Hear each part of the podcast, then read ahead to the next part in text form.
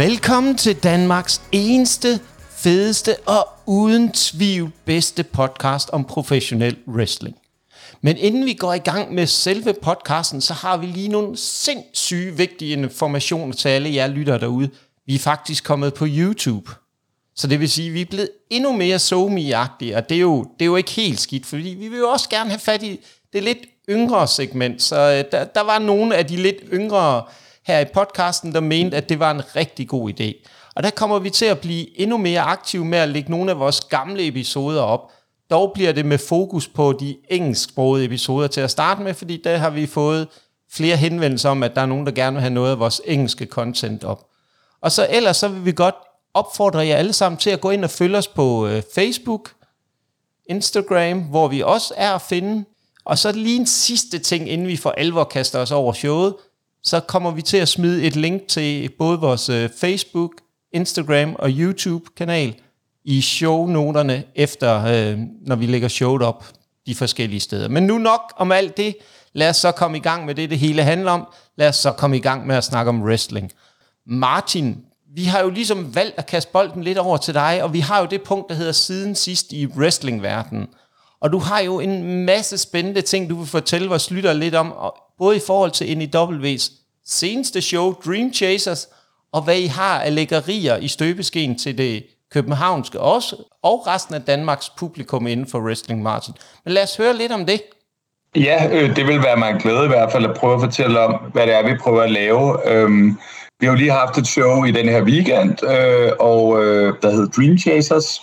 Der har vi øh, sat rigtig godt skub i vores øh, tag team øh, division, fordi at øh, nu øh, kommer vi jo til at have en kæmpe finale til september, så det er semifinalerne, der kommer til at være til næste show, som hedder Heatwave 2. Det er en gentagelse af vores sommershow for sidste år.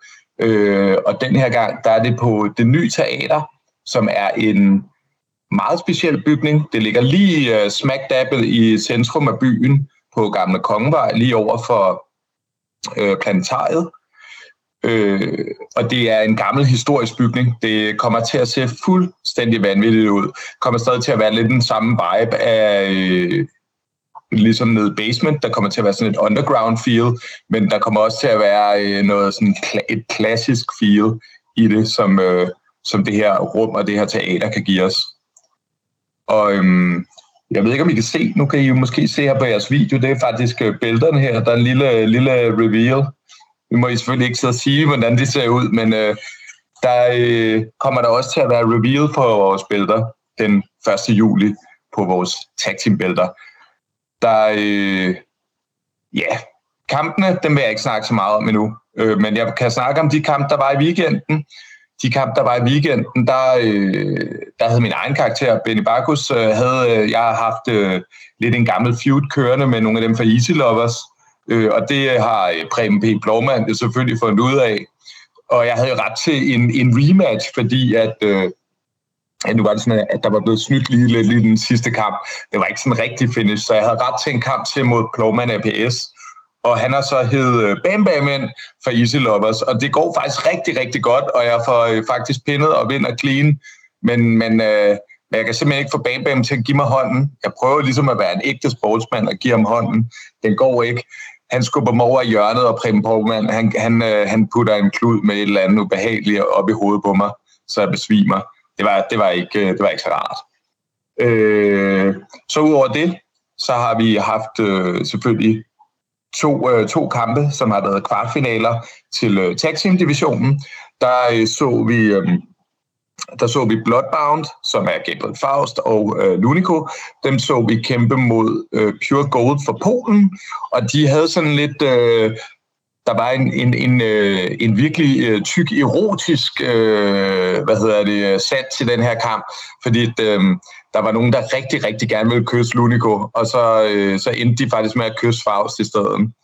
Øh, og øh, hvad hedder det? Bloodbound, de ender så med at gå videre i turneringen, så de er med i semifinalen, men bliver så overfaldet af, øh, af hvad hedder det, Merseyside øh, Mercenary Squad, som er Dan Evans og øh, øh, Scott Oberman. Og de var med i den anden finale og øh, formåede at slå Toby Sane og øh, King Cheetah som øh, var et meget, meget, meget farverigt hold. Så det var øh, to meget farverige øh, eventyr face wrestler, som øh, kæmpede mod øh, virkelig, virkelig et brawling, brawling team. Men de havde åbenbart ikke fået nok af at brawle mod de her, øh, mod, mod tegneserieheltene, så øh, de skulle også lige slå lidt på Bloodbound bagefter. Så der er nok lagt op til en øh, lidt hård feud, når de to øh, de møder hinanden. Så havde vi en tredje kamp i tag team divisionen, hvor uh, A Million Stars, som igen uh, Preben P. Plovman, en af hans hold, øhm, de skal møde øh, uh, Rosian Roti, som er uh, hvad hedder det, et uh, kommunistisk transhold uh, hold fra, uh, fra Østrig, og uh, det, uh, de er overrasket, og de havde faktisk sindssygt god uh, publikumopbakning. Det må I begge to næsten være, være enige i, at uh, folk var med dem. Uh, og uh, Ja, vil du sige noget, Nikolaj? Ja, der var, der var ikke nogen tvivl om, at uh, som du også selv er inde på, Martin, det var nok et af de største overraskelser den aften, det tag team, fordi man, man havde ikke rigtig nogen forventning om, og det var sådan lidt aparte, og hvad kan du forvente wrestlingmæssigt, men jeg tror aldrig, jeg har set nogen, der i løbet af så kort tid kunne fange totalt publikum. Men jeg ved ikke, Kenneth, hvad var din oplevelse af det tag team? Øh, jamen, det var jo uh, det var en sjov team at, at se. Uh, jeg havde jo nogle uh, kammerater med, som var helt vilde. Nu kommer der kvinder, nu kommer der kvinder. Indtil den ene siger, det er altså en mand. og så stod de lidt, hvad er det? Og så kiggede de lidt, hvad sagde og så? Men det var da meget sjovt at se. De var meget i tvivl om den anden karakter. Den ene kunne ham den lidt store af dem, kunne godt se var en mand, men de var faktisk i tvivl om den anden var en kvinde, eller om det var en mand det er den kommunistiske tankegang, ja, det hold, det, tror jeg. Man kan være lidt af det hele. Præcis. Så jeg synes, det var, det var da fedt at opleve. Jeg var lidt mere imponeret af, af de andre to, øh, hvor ham den ene er, hvad er han, polak, tror jeg. Ja, Ja, det er ja. polske uh, Robert Starr, ja, som også har et bælte i, um, han har også et bælte i DPW, der har han uh, verdensmesterskab. Ja, han, han, var, han var interessant, han var spændende, men uh, jeg så jo efter kampen, der var han jo meget bekymret. De, lignede, de snakkede om, at han havde fået brækket armen. Kan du, uh, ved du noget ja. om det, altså? Ja, det var, øh, det var noget, han, han fik et, et, et uheld med hånden. Det var, der var ikke kamprelateret, øh, men øh, han fik et uheld. Men han er, øh, han er i orden, og han skal bare have to ugers ro, så, øh, så må oh, han super. gerne træne igen. Så super. det er fedt. Han, var, han var meget bekymret i hvert fald, da han gik ud i gården der. Ja, ja. Men det, øh, vi har øh, snakket med ham, og det er heldigvis øh, i orden igen, så han er ikke ude så lang tid. Fedt nok, fedt nok. Men øh, der var i hvert fald, der gik de videre, og øh, dem kan jeg så sige, øh, de kommer så til at møde øh, Hunyadi Tamas og, øh, og Saim Ashfaq. Dem kommer de til at møde i den anden semifinale. Så vi har to virkelig, virkelig gode semifinaler.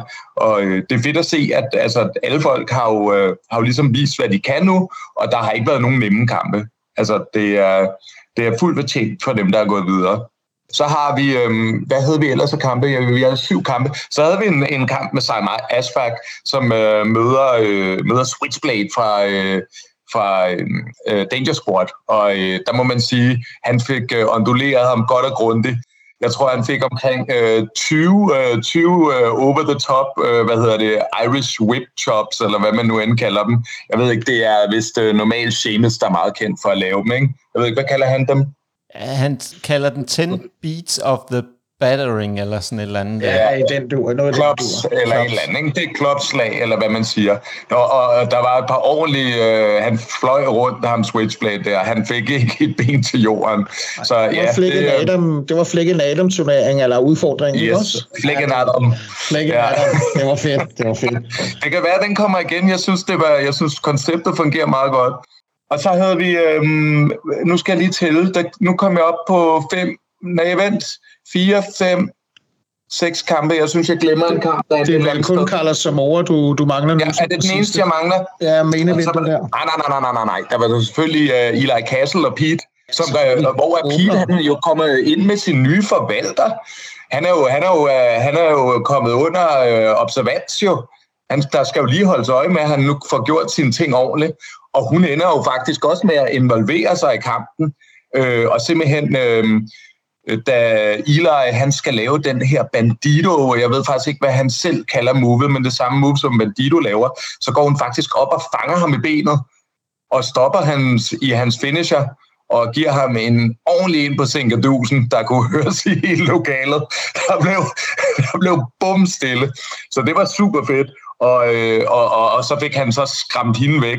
Men jeg synes, hun gjorde en rigtig, rigtig øh, flot øh, entré, øh, som første gang den her forvalter Bea Bæk. Hun er absolut heller ikke øh, bare sådan et sidepiece eller en valet. Jeg er ret sikker på, at hun kommer til at have en øh, indflydelsesrig øh, rolle, der betyder meget mere end bare det. Ja, Nikolaj? Jeg tror måske også lige, det er vigtigt at sige, at øh, Pete har jo... Øh, har jo lidt pengeproblemer også, øh, går der jo rygter om i hvert fald, ikke? Øh, så det er jo også det er jo super vigtigt, at han har fået sådan en forvalter, fordi altså Pete, han er, jo, øh, han er jo rigtig god til at bruge penge, har vi fundet ud af, men ikke at tjene penge, kunne man ligesom forstå på Bea Bæk. Så det er jo også, der ligger noget der med Pete. Er, er han nu så rig, som vi render rundt og tror? Men det er jo altid nemt, når det ikke er ens egen penge det er jo, øh, det er jo Daddy Warbucks, der har været inde over her. Ikke?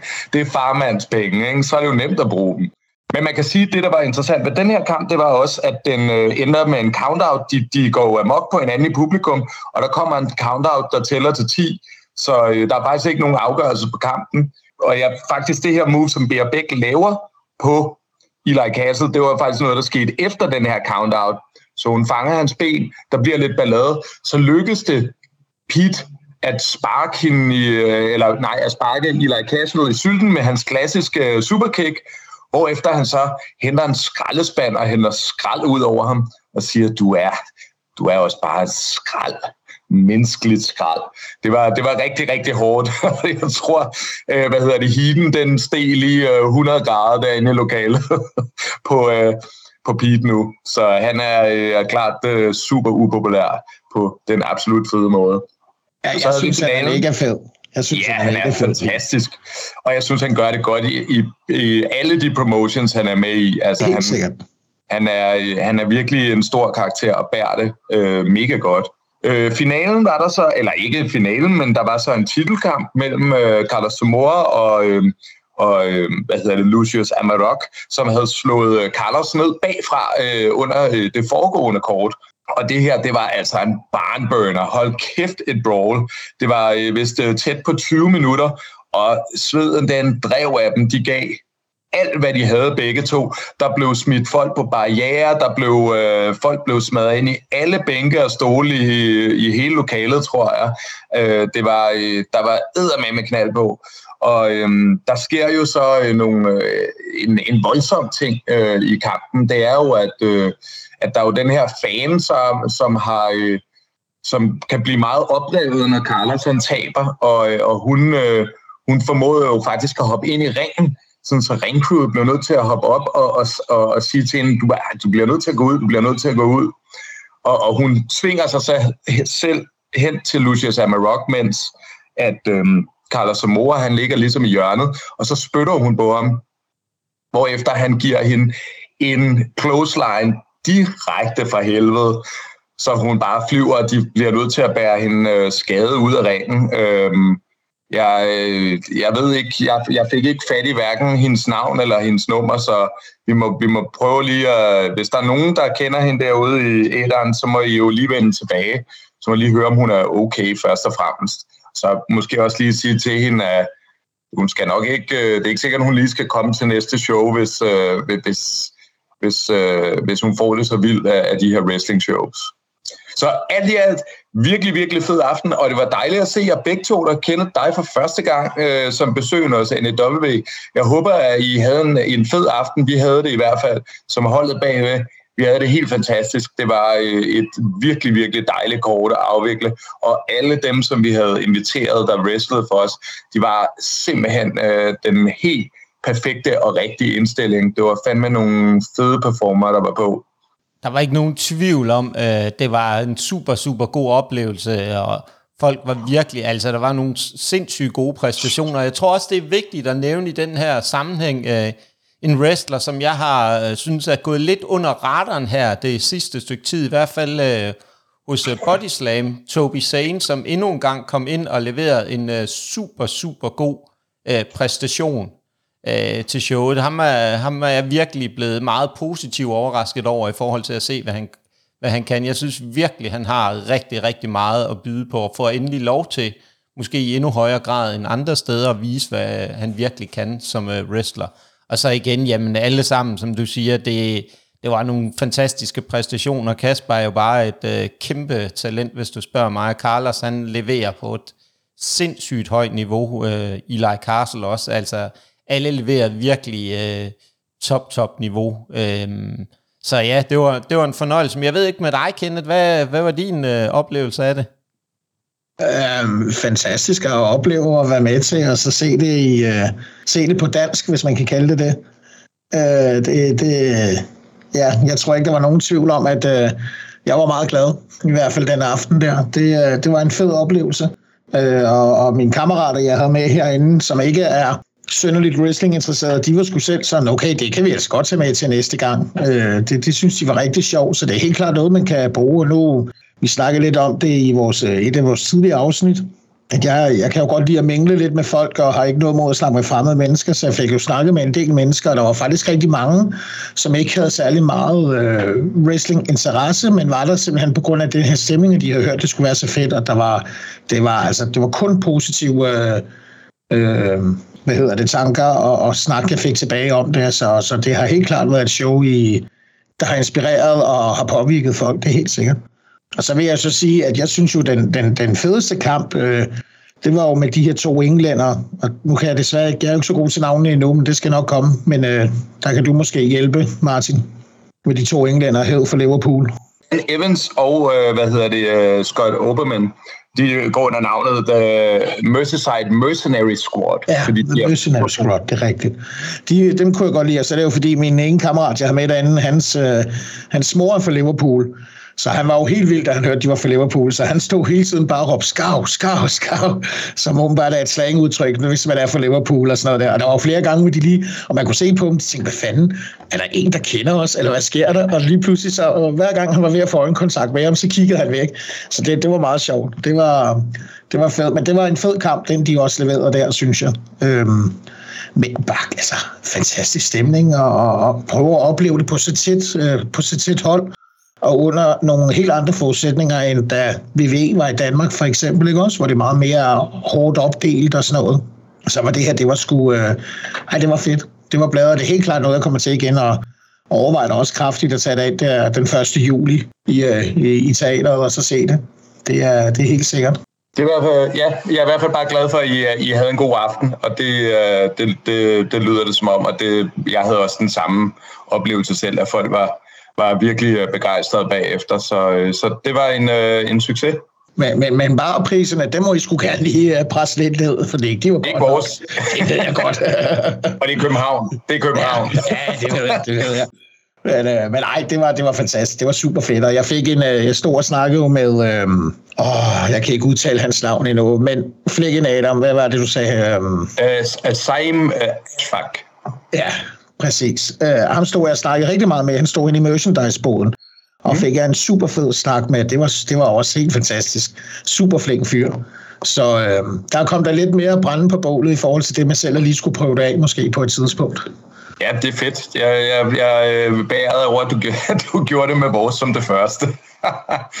Men jeg tror måske også, det er vigtigt her, inden vi lige hopper videre, fordi uh, til uh, selve det, som afsnittet også kommer til at handle om, Double or Nothing, så er det, at øh, til alle dem, der lytter med derude, så øh, kommer vi også til at smide et link til de øh, næste to shows, som øh, NEW har nede i vores show notes, øh, så der er mulighed for at finde nogle billetter til den her nye, ekstremt spændende promotion, som har rigtig, rigtig meget at byde på. Og der, der er ikke nogen tvivl om, at som I kan høre på både øh, Kenneth og jeg, så kan vi kun opfordre alle, der ikke har været inde og se wrestling live endnu, gå ind og opleve... øh, Nordic Elite Wrestling, for de har altså de fedeste shows og de fedeste publikum. Altså, der er så meget gang i den.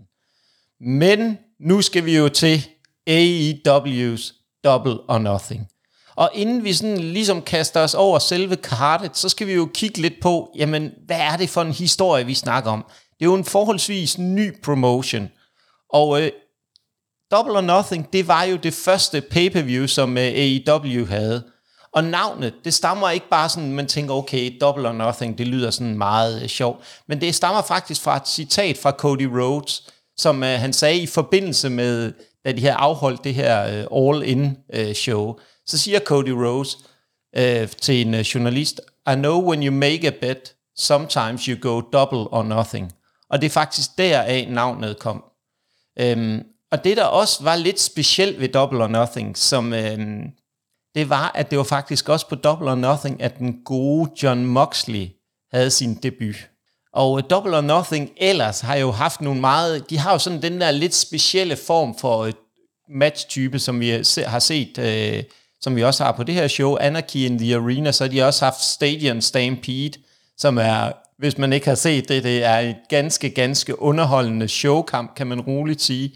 Og så er der ellers det der med Double or Nothing, som, ja, det bliver jo altid afholdt i øh, tæt ved Las Vegas, eller i området deromkring, fordi det har ligesom det der spilleagtige vibe over som Jeg ved ikke, om der er nogen af jer andre, der har noget, jeg vil øh, tilføje til den her del. Jo, altså jeg tænker bare, at det, giver også, det går meget godt i spænd med øh, All In. Det har jo også øh, selve sådan en konnotation af at, at putte alle sine chips ind, at satse det hele, og så double or nothing. Det, det er jo noget, de har ligesom uh, brugt i deres terminologi og i deres ordforråd, så, så jeg synes kun, det giver god mening.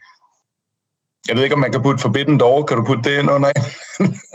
jeg ved ikke helt. Jeg tror, det bliver en lille smule svært at presse ind der, selvom vi rigtig, rigtig gerne vil også snakke om Forbidden Door. Så, ja. så tror jeg alligevel sådan, ja, det er måske... Jo, Martin, det, der er måske den... Øh, du kan bruge analogi til det faktisk, at det er, når du går ind på casinoet, så vil nogen sige, når du går ind og spiller, så er det jo at gå igennem hen til noget forbudt at spille. Ikke? Det kunne jo godt være det for nogen, men øh, den er måske... Maybe den er måske en lille smule søgt, uden sådan at helt at være det alligevel. Ellers er der ikke sådan nogle uh, tv-shows, nogle uh, game-shows, hvor man så, uh, hvad er der bag den hemmelige dør-agtige ting? Vælger du dør 1, 2 eller 3? Det kunne godt være, det var sådan et eller andet. Der er i hvert fald nogen, der måske vil synes, at øh, vi kan bruge den analogi, men øh, ja, det, det er i hvert fald også. Vi kan godt finde en forbindelse til Forbidden Door, må vi sige, uanset hvad. Øh, Kenneth, jeg ved ikke, hvad du tænker om den forbindelse til Forbidden Door, eller er den forsøgt? Ja, det er nok lidt forsøgt, tænker jeg. Men øh, jamen, øh, lige på det område, der har jeg faktisk ikke den store viden i forhold til, hvordan de hænger sammen. Jeg synes bare, det er fedt, de her, at de har en, en kontra, når vi snakker, for eksempel har snakket VV og deres pay som er lidt i øst og vest, så synes jeg faktisk, at W's pay er rigtig spændende netop. Du har Casino Battle Royale, du har, du har Double or Nothing, du har All In, All Out, så videre. Øh, altså, og nu Forbidden Door. Altså, jeg synes, der er en sammenhæng i de her pay-per-views. Øh, og det, det kan jeg sgu meget godt lide. Men selve baggrunden for dem og sådan noget, der er desværre ikke så, så, så oplyst. Nej, det, det, hvis vi kigger på lidt af de sjove fakta omkring de her Double or Nothing show, så skete der jo nok især sidste år noget, som var med til at ryste grundvoldene i forhold til AEW og nok en af deres meget afgørende karakterer. Fordi der, der skete jo det, at den gode MJF jo, som hvis du spørger ham selv, er salt of the earth, kongen af kongen, den bedste af de bedste. Øhm, han, han, han inden det her show, så var der en fanfest, øh, hvor han skulle have været dukket op og skrevet autografer, og det gjorde han ikke. Og det var der, hvor der ligesom var gang i den der røre øh, med MJF og Tony Khan, og han ville have nogle flere penge, og han havde holdt nogle gode promoer, og rygterne gik jo på, at... Øh, han allerede havde købt en flybillet og var på vej øh, hjem igen. Men det viste sig så, da det endelig skete, at han dukkede op for at nærmest blive øh, squashed af Wardlow øh, og tabt til Wardlow på et pinfall. Og det, der jo egentlig er sjovt, når du kigger på de der ting, der skete der, det er jo faktisk, at deres øh, karriere er gået i den grad i hver sin retning for Wardlow og MJF. Og så en anden sjov ting ved Double or Nothing er, at øh, det, det længste Double or Nothing, som jeg var i 2022, det var 4 timer og 38 minutter, så det er altså nogle seriøst lange pay-per-views. Så vi kan godt måske forberede os, fordi jeg synes i hvert fald, det vi også skal se på her i øh, år, har i hvert fald implikationer til, at godt kan blive et meget, meget langt show med nogle af de kampe, der er på kartet. Men øh, det kan vi komme tilbage til lige om lidt. Men Kenneth, har du nogle øh, fakta eller noget, du vil øh, tilføje? Nej, faktisk ikke. Ikke i den her omgang. Hvad med dig, Martin? Har du uh, lidt guldstøv, du vil kaste ud over det? Nej, men ikke øh, noget ud over nu, når du selv nævner det her med Wardlow og MJF, så var det jo en længere gående for, uh, for fight, de havde haft hvor at, øh, hvor at øh, Wardlow, han ville jo gerne have fat i MJF, hvor han blev ved med at smide modstandere efter ham. Og det var jo, sådan, det var jo ren farse. Det var ligesom at se en eller anden gøre gokkefilm til sidst. Så det var jo en kulø. Det var, det var sjovt, fordi det var, sådan lidt en, det var lidt en letdown ovenpå en, en fighter, der skulle være kæmpestort. Jeg synes, det er meget modigt at gøre. I stedet for at bygge kampen sindssygt stort op, så er man faktisk villig til at bare lære sig at lave den til en squash, når det endelig kom til stykket. Ja, fordi det spillede jo egentlig godt ind i den måde, som MJF har ageret op til kampen, ikke? som om han ikke rigtig gad, han bare vidste godt, at han skulle... Han, altså, det var jo decideret i flere tilfælde, var han jo bange for at møde ham. Ja. Han lavede jo alle mulige kontraktuelle ting med, at han ikke måtte være i lokalet samtidig, og alt det der med, der var kampe, hvor så måtte Wardlow ikke gå ind til sit eget nummer og alle mulige ting. altså, det, der var totalt hele tiden sådan nogle små manipulationer, det var fucking sjovt, altså. Ja, ja, og den, det er jo faktisk meget sjovt, når du kigger på den måde, den var bygget op på, feuden med MJF og Wardlow. Den mindede jo utrolig meget om uh, den feud, som øh, MJF også havde med Chris Jericho til at starte med.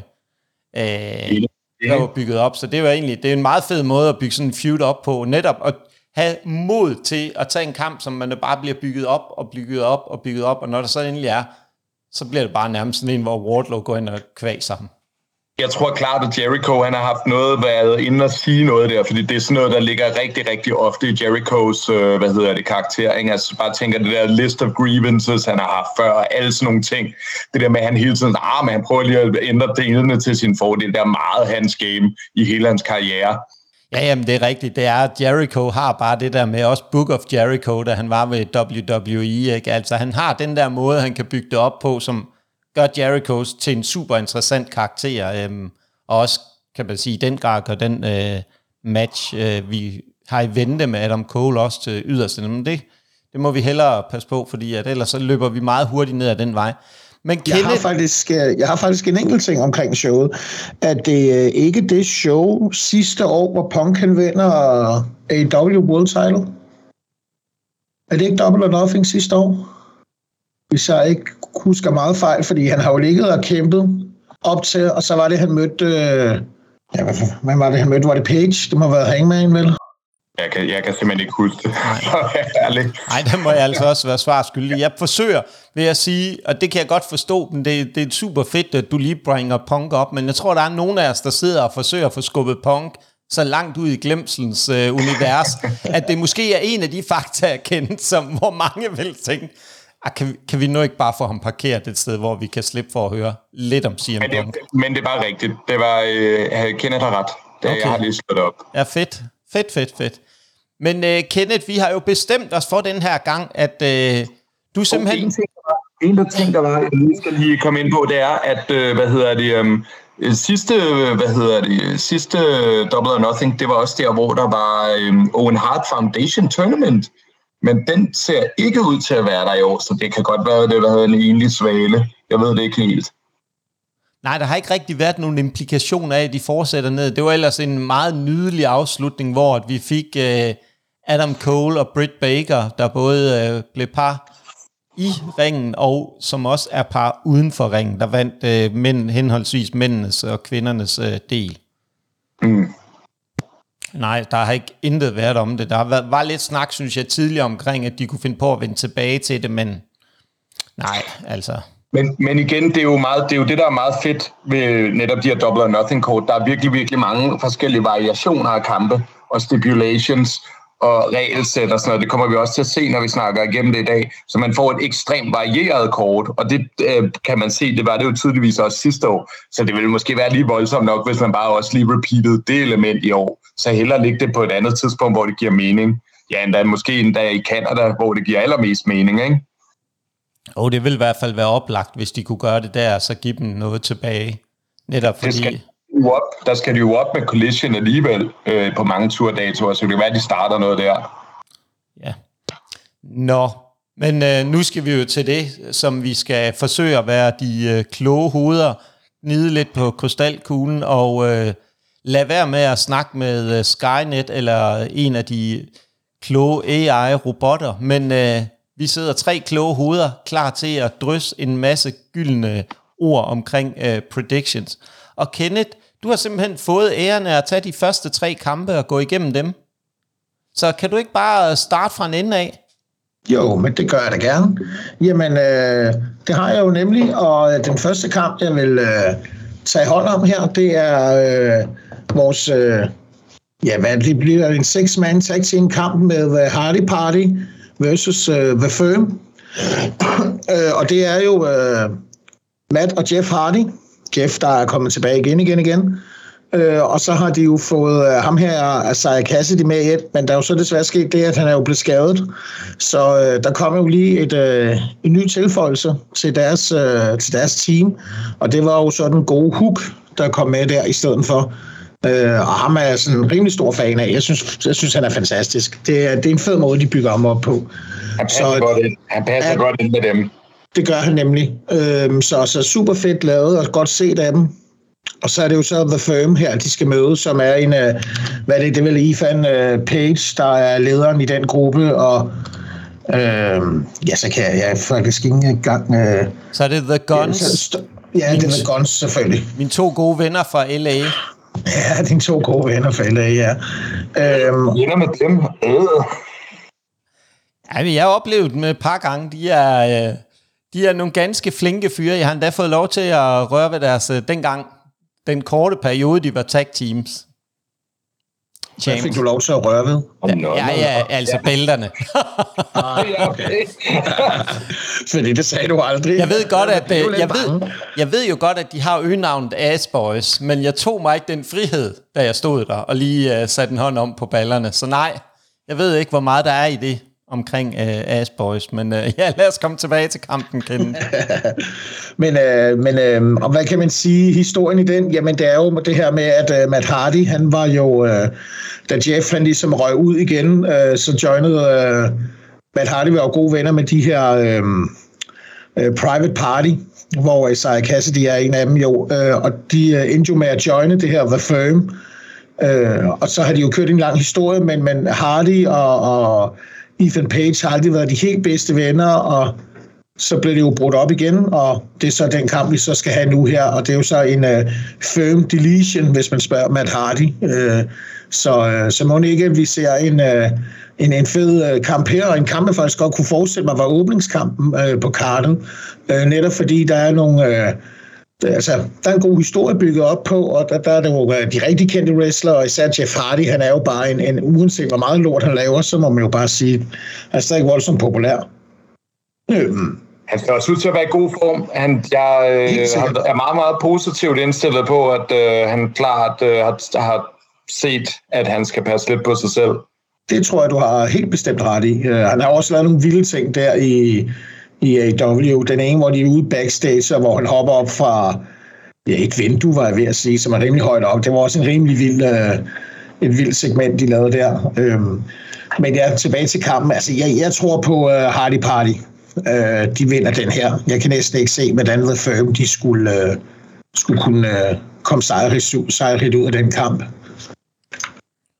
Men betyder det så, at The Firm de skal øh, nedlægge sig selv bagefter? Er det det, der er, er planen, stipulation?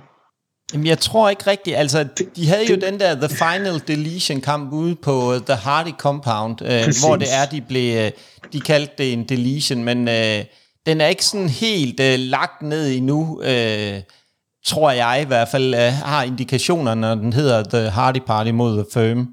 Øh, de forsøger i hvert fald stadigvæk Ethan Page, øh, og det, det, de ligesom spiller om i den her kamp, som er den specielle stipulation, det er jo faktisk, at... Øh, Hardys de får kontrol over Ethan Page kontrakt, hvis det er, at øh, de vinder.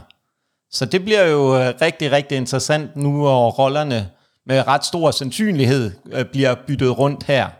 Jamen, jeg tror heller ikke, øh, Kenneth, jeg er fuldstændig enig med dig, at alt peger retning af The Hardy Boys øh, med Hook, de vinder. Øhm, og især fordi med Jeff Hardy, som er så meget over hos øh, publikum generelt. Jeg kan ikke øh, se andet, end at det går i den retning. Jeg ved ikke, hvad det med dig, Martin. Jo, men jeg tænker, der, der er jo mest historie i, hvis de netop kan få Ethan Page kontrakt, så er der jo mest historie i, at de vinder kampen, de vinder Ethan Page, og så er der noget at bygge på.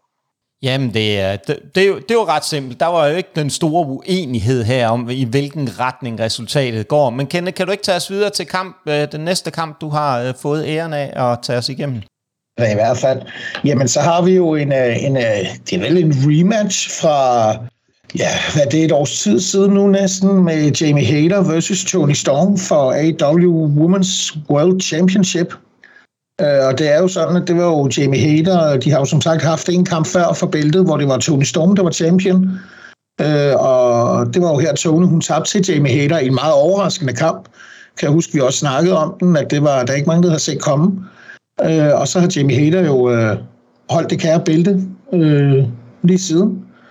Øh, og nu er det jo så Tony Storm igen, der får lov til det, så, øh, og hun har jo så udtalt, at hun er et, et, øh, et helt andet uh, animal, som hun kaldte sig selv. Øh, så øh, det, jeg tror, det bliver en overraskende, jeg tror faktisk, det bliver meget en vild kamp. Øh, den store storyline bag den, jamen det er jo det her med, at de har kæmpet før, og så og hun lidt, været lidt ude og lidt inde, og kommer tilbage nu, Tony Storm her, og nu skal de jo så have den her rematch for, for, for, for billedet. Øh, og spørgsmålet er et eller andet sted, og kunne man ikke godt forestille sig, at Tony Storm kunne tage den her? Det tror jeg faktisk godt, hun kunne. Ligesom for at bygge videre, fordi Jamie Hader er jo en, er jo en super dygtig wrestler. Det kan vi ikke komme udenom, men hun er jo ikke jeg synes ikke, hun har udviklet sig godt nok på mikrofonen endnu. Hun er blevet bedre, men jeg synes stadig ikke, det er helt i top. Der tror jeg, at Tony Storm hun er stærkere. Og så igen, så vil det jo være en god måde at kunne få en tredje kamp på mellem de to øh, til et af de endnu større PVO, måske all in. Øh, det kunne jo sagtens være. Jeg ved ikke, Martin, hvad, hvad er dit øh, syn på den her kamp? Jamen, jeg tror, jeg tror at uh, prediction er også korrekt. Altså, øh, Tony Storm, jeg synes, uh, hun ser kanon ud i en ring øh, den, her, øh, den her gruppering, som hun er med i med Ruby So og alt det der, det, jeg synes klart, hun stikker ud. Jeg, jeg tror godt, at hun, øh, hun kunne bruge lidt stjernestøv for bæltet. Så det er meget realistisk. Hvad fanden er der hjemme i spil hos dig, Martin? ja, jeg skal nok være med løbe efter noget. Du må jo lige sige, hvis vi skal holde en pause, og du skal nå ned og hente en, øh, kæmpe, en Eskimo, eller hvad de nu kalder det, som jo næsten... Oh, det må du kalde den. Jamen, det må du sgu ikke kalde den længere, tror jeg. Uh, ja, det skal vi passe på med. Ja, det kan være, at jeg lige skal klippe det ud, når det, det kan vi se. Men øh, der, der, tror jeg ikke, der er jeg faktisk uenig med jer, og øh, jeg tror faktisk, at øh, Jamie Hader, hun retainer, og øh, fordi jeg synes, der har været bygget op med Outcast og den del. Det, det vil selvfølgelig, altså rent øh, det story-wise-mæssigt, der tror jeg, at det vil give super god mening at putte bæltet på Tony Storm, fordi så har vi ligesom den her hele gruppering. Vi har ikke rigtig øh, noget øh, på kvindesiden ellers, øh, udover det, at vi har haft øh, Britt Baker, der har rendt rundt. Øh, og det kunne måske også give noget i forhold til, at der, det der turn, som der har været teaset, jeg ved ikke, hvor lang tid, at Britt Baker, hun skulle uh, turn på Jamie Hader på et tidspunkt. Øh, men øh, jeg, jeg synes, jeg, min, min, øh, min godt feeling, mit, øh, mit wrestling-hjerte, det siger, det burde sige øh, Tony Storm. Men øh, jeg, jeg tror, at øh, fornuft, min fornuft, den, øh, den siger, at Jamie Hader, hun øh, retainer. Det, øh, det, det gør det, og det, øh, der er, det, der er sket, og det, der er lagt op til øh, Hikaru Shida, som også er vendt tilbage, og lige pludselig blevet en del af det, og Rebel, øh, Rebel, hun er lidt ude, hvad, hvad sker der der, og så videre. Så ja, der kunne, øh, der kunne godt være, måske ser vi et fjerde medlem af The Outcast, hvem ved. Øh, der, kunne, der er i hvert fald mange ting i spil her. Det er sådan lidt, det er ikke en kamp, jeg er super, super hot på, men øh, den kan overraske, hvem ved, hvem ved. Men øh, ja, så det, øh, det må være 2-1, det må vi sige, at øh, ja, så må vi se, hvem der får ret her. Ja, og så har vi jo en tredje kamp øh, på papiret også, øh, for mit vedkommende, og det er jo øh, en kamp, jeg faktisk er øh, en del frem til, Wardlow versus øh, Christian Cage, den gode Christian, øh, i en ladder match øh, for AWTNC Championship. Øh, og den synes jeg jo bliver mega spændende. Øh, vi havde jo på det sidste pay-per-view, som de havde, AW, hvor jeg roste Christian Cage til skyerne for den kamp, selvom han faktisk taber den til øh, Jungle Boy.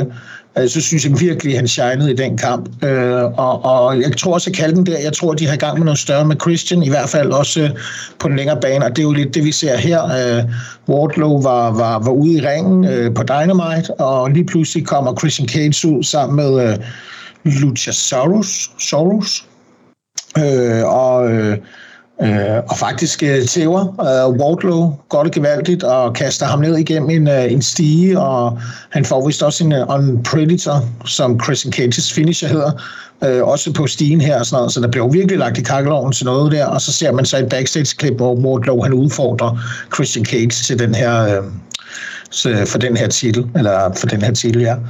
Øhm, og den, den tror jeg skulle godt kan gå hen og blive rigtig, rigtig spændende.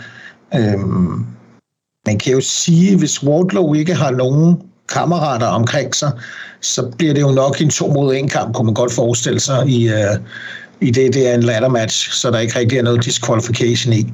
Um, så jeg synes faktisk, den er svær at kalde, uh, og man kan sige, det er også det her lidt med, at vi har Wardlow, uh, vi har lige snakket om det med MJF og Wardlows historie og background. Du har også noget liggende der, ikke også begge to er champions nu, Øh, jeg kunne godt se for mig, at Wardlow var en af dem, der skulle ud og udfordre, men er det for tidligt? Og, åh, der ligger noget der, så jeg har faktisk lidt svært ved at kalde den. Men ud fra den ladder match, og Christian har en partner, og vi ikke ved, om Wardlow har en, der holder ligesom med ham, oh. så tror jeg på, jeg, ja. jeg tror lige, det er vigtigt. Det er jo også en uh, anden god ven af podcasten, øhm, som uh, er i uh, Wardlows hjørne. Øhm, og uh, det er jo den gode Arne Anderson, som øh, jeg havde et lille rendezvous med over i LA, og øh, som jo har på et tidspunkt, det er i hvert fald det, rygterne siger, jeg kan ikke helt afsløre det endnu, men det er ikke utænkeligt, at den gode Arne Anderson, han har lidt at, øh, lidt at sige i forhold til den her podcast. Men øh, lad os nu vente og se, hvad Arne Anderson han har men, i... Øh, men, men den mand, han kan ikke kravle op ad en stige alligevel, så det er stadig to mod en.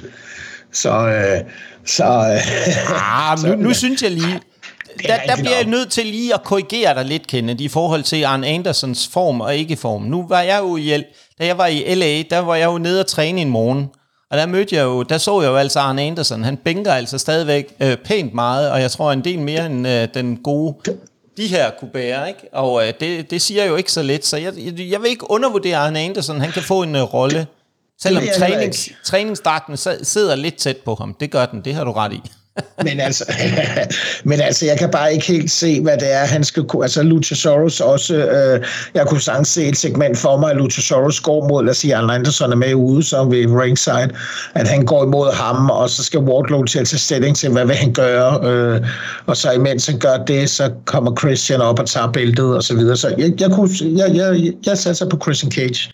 Det, øh, det gør jeg. Go Christian. Jamen, jeg synes, det er, det, det er en god prediction. Og jeg vil sige, mit, wrestlinghjerte, det siger også Christian Cage.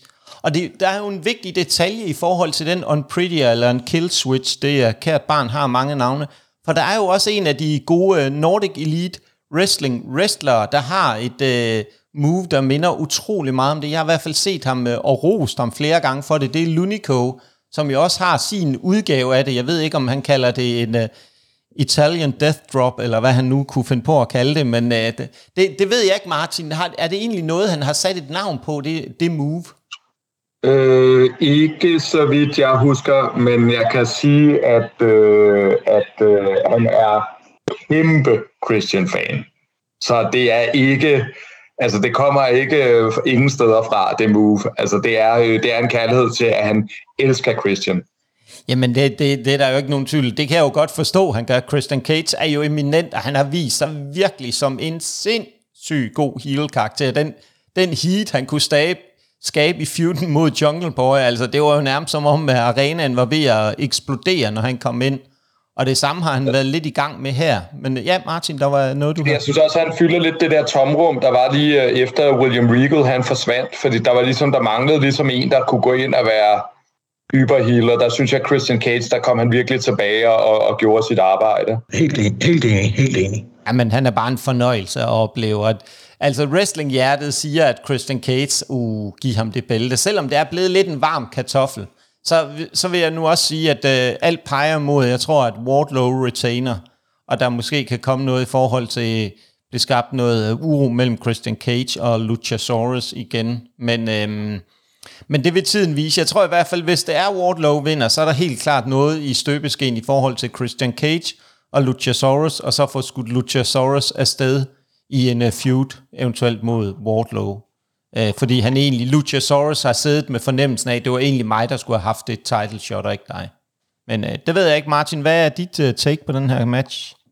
Jamen, jeg synes, det er godt set. Øhm, og så, så, så tror jeg heller ikke, at de nødvendigvis vil give bæltet til bare, du ved, endnu en, en gammel legende. Der, der er som regel mere værdi i at få de gamle legender til at pushe noget af det nyere talent. Øhm, det, jeg glæder mig rigtig meget til at se, det er, hvad finder Christian Cage på? Fordi han er også om nogen en rigtig, rigtig god manipulator. Hvad finder han på i den her kamp? Det er næsten, jeg er fuldstændig næsten ligeglad med, hvordan den ender. Det er mere alt det der, han finder på i løbet af kampen, der bliver dødspændende. Og igen, som du siger, jeg tror, der kommer noget konflikt.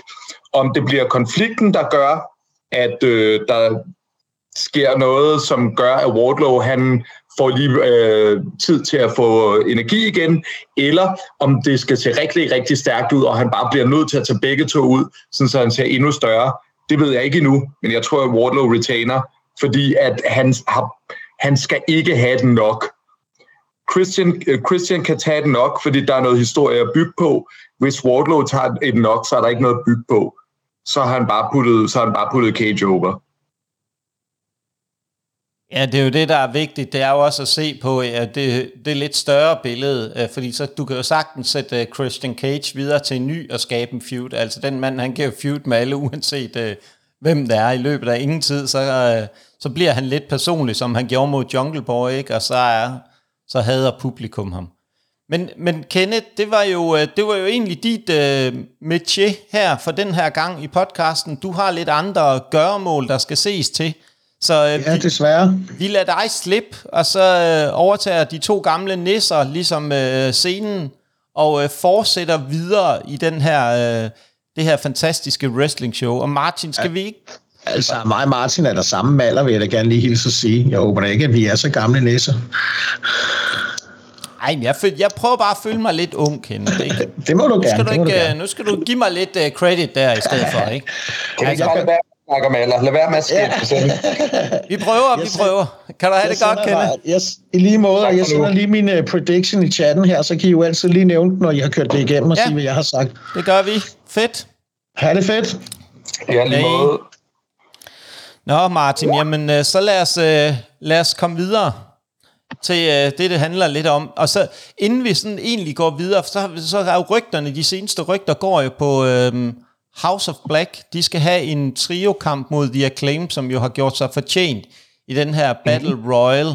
Og øh, vi, begge os to, vi har jo lidt, kan man sige, The Acclaim, de har været meget over. De står lidt et sted, de skal bevæge sig videre i det her, og det er jo, de har mm. den gode Billy Gunn, som jo er en uh, kæmpe.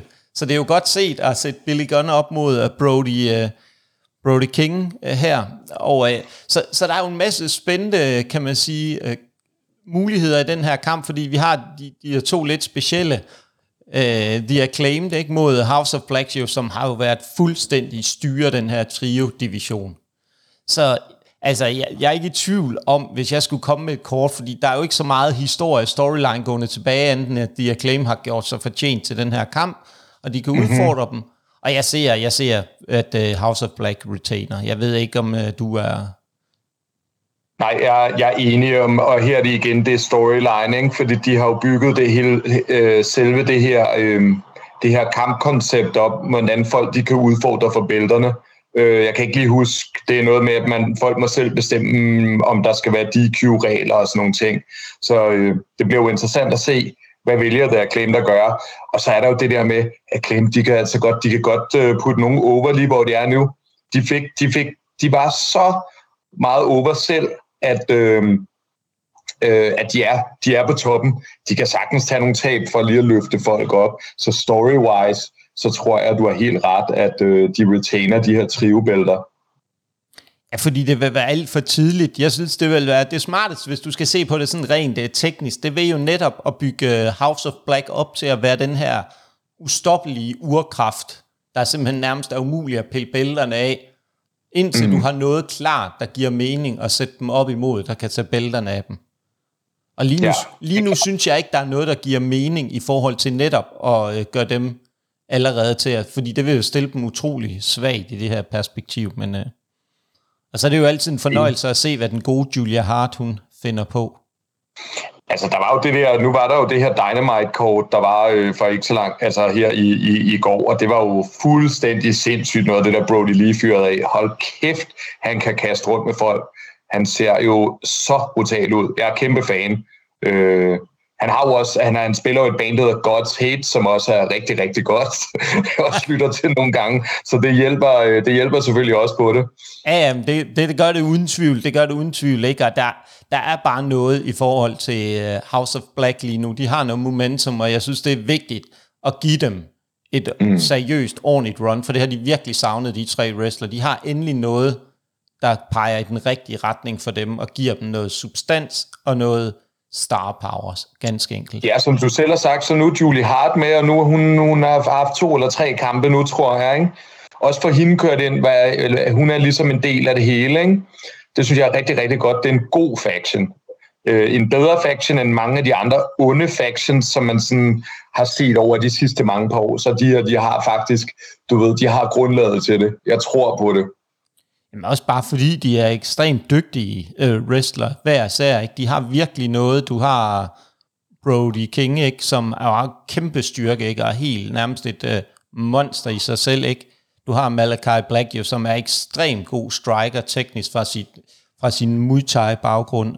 Og så har du øh, Buddy Matthews, som bare er, jamen, altså han er jo bare råstyrke, ikke? Altså, der sidder ikke et kram fedt. Ja, ja, han er skåret granit, altså, det er helt sygt. Fuldstændig. Han er, han er godt nok vild også. Det, det er, jeg tror, han får trænet godt sammen med Rhea Ripley. Det er, der er vist ikke nogen tvivl om. Men skal vi ikke øh, øh, kaste os lidt videre til øh, det, vi har på kartet? Og jeg tænker, at vi går over til øh, kvindekampen, som jeg har fået æren af at tage os, øh, tage os kort igennem. Det er jo den gode Jade Cargill mod Taya Valkyrie.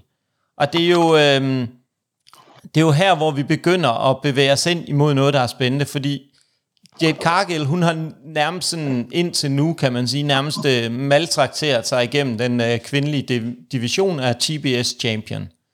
Hun er den, der er, har været øh, der er to ubesejret. Hun har 59 sejre og ingen nederlag. Hun, øh, hun, har, hun har bare et eller andet, man, man har hele tiden siddet med fornemmelsen af, på et eller andet tidspunkt skal hun jo mest bæltet. Hvornår sker det? det? Der har været sådan nogle små teases hver gang. Der har været lidt nogle Nyla Rose, der har været et par stykker andre, som har, øhm, som har været sådan, hvor man næsten kunne købe ind på, at hun nok godt kunne tabe bæltet. Men jeg synes for første gang står vi faktisk med en, der virker som en reel udfordrer, øh, en udfordrer, der har noget substans. For Ty Valkyrie, hun er jo tidligere øh, Triple A champion og Impact champion også. Um, så, så der har været noget her. De har jo haft en kamp før, um, hvor det er, at der netop var den her lidt specielle uh, ting, at uh, Taya Valkyrie, hun kunne ikke få lov til at bruge sit finishing move, som var en, uh, et, en front facebuster, fordi... Den Valhalla. Ja, øh, Road to Valhalla. Valhalla.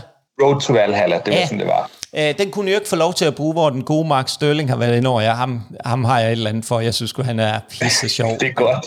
Ja, ja, men det er godt. Og det, og det siger, Jake Cargill ville jo ikke have, at hun skulle bruge den, fordi hun, øh, hun følte lidt, at det var hendes move, og hun øh, bare misbrugte hendes shine, og det var ligesom hende, der havde opfundet det. Så, øh, så hun blev... Øh, efter kampen der, så så man i den første kamp, der havde hun egentlig taget Jake Cargill op og skulle til at lave den, hvor hun så kommer i tanke om, nå nej, der var noget her, det kunne jeg ikke. Og så vandt Jake Car- Cargill faktisk kampen meget atypisk for Jake Cargill på et roll-up.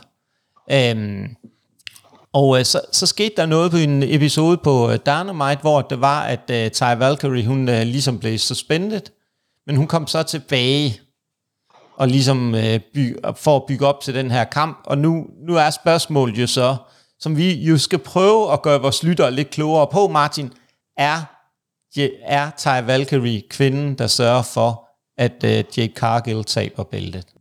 Du glemte lige en episode. Der er én ting til optakten, som er vigtig at huske her. Øh, jeg mener, at det var i sidste uge, hvor Jade, Gar- øh, Jade Cargill hun laver en open challenge men hvor det bare sådan, alle kan komme og slås mod mig, hvor der bare går den ene entrance ind for den anden, som hun bare squasher.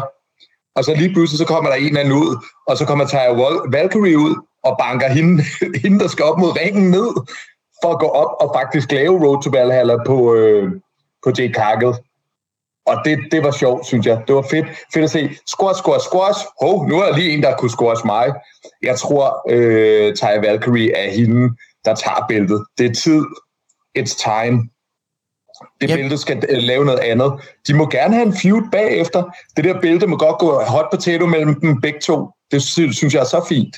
Men det skal væk fra kakket nu. Der skal være noget svaghed.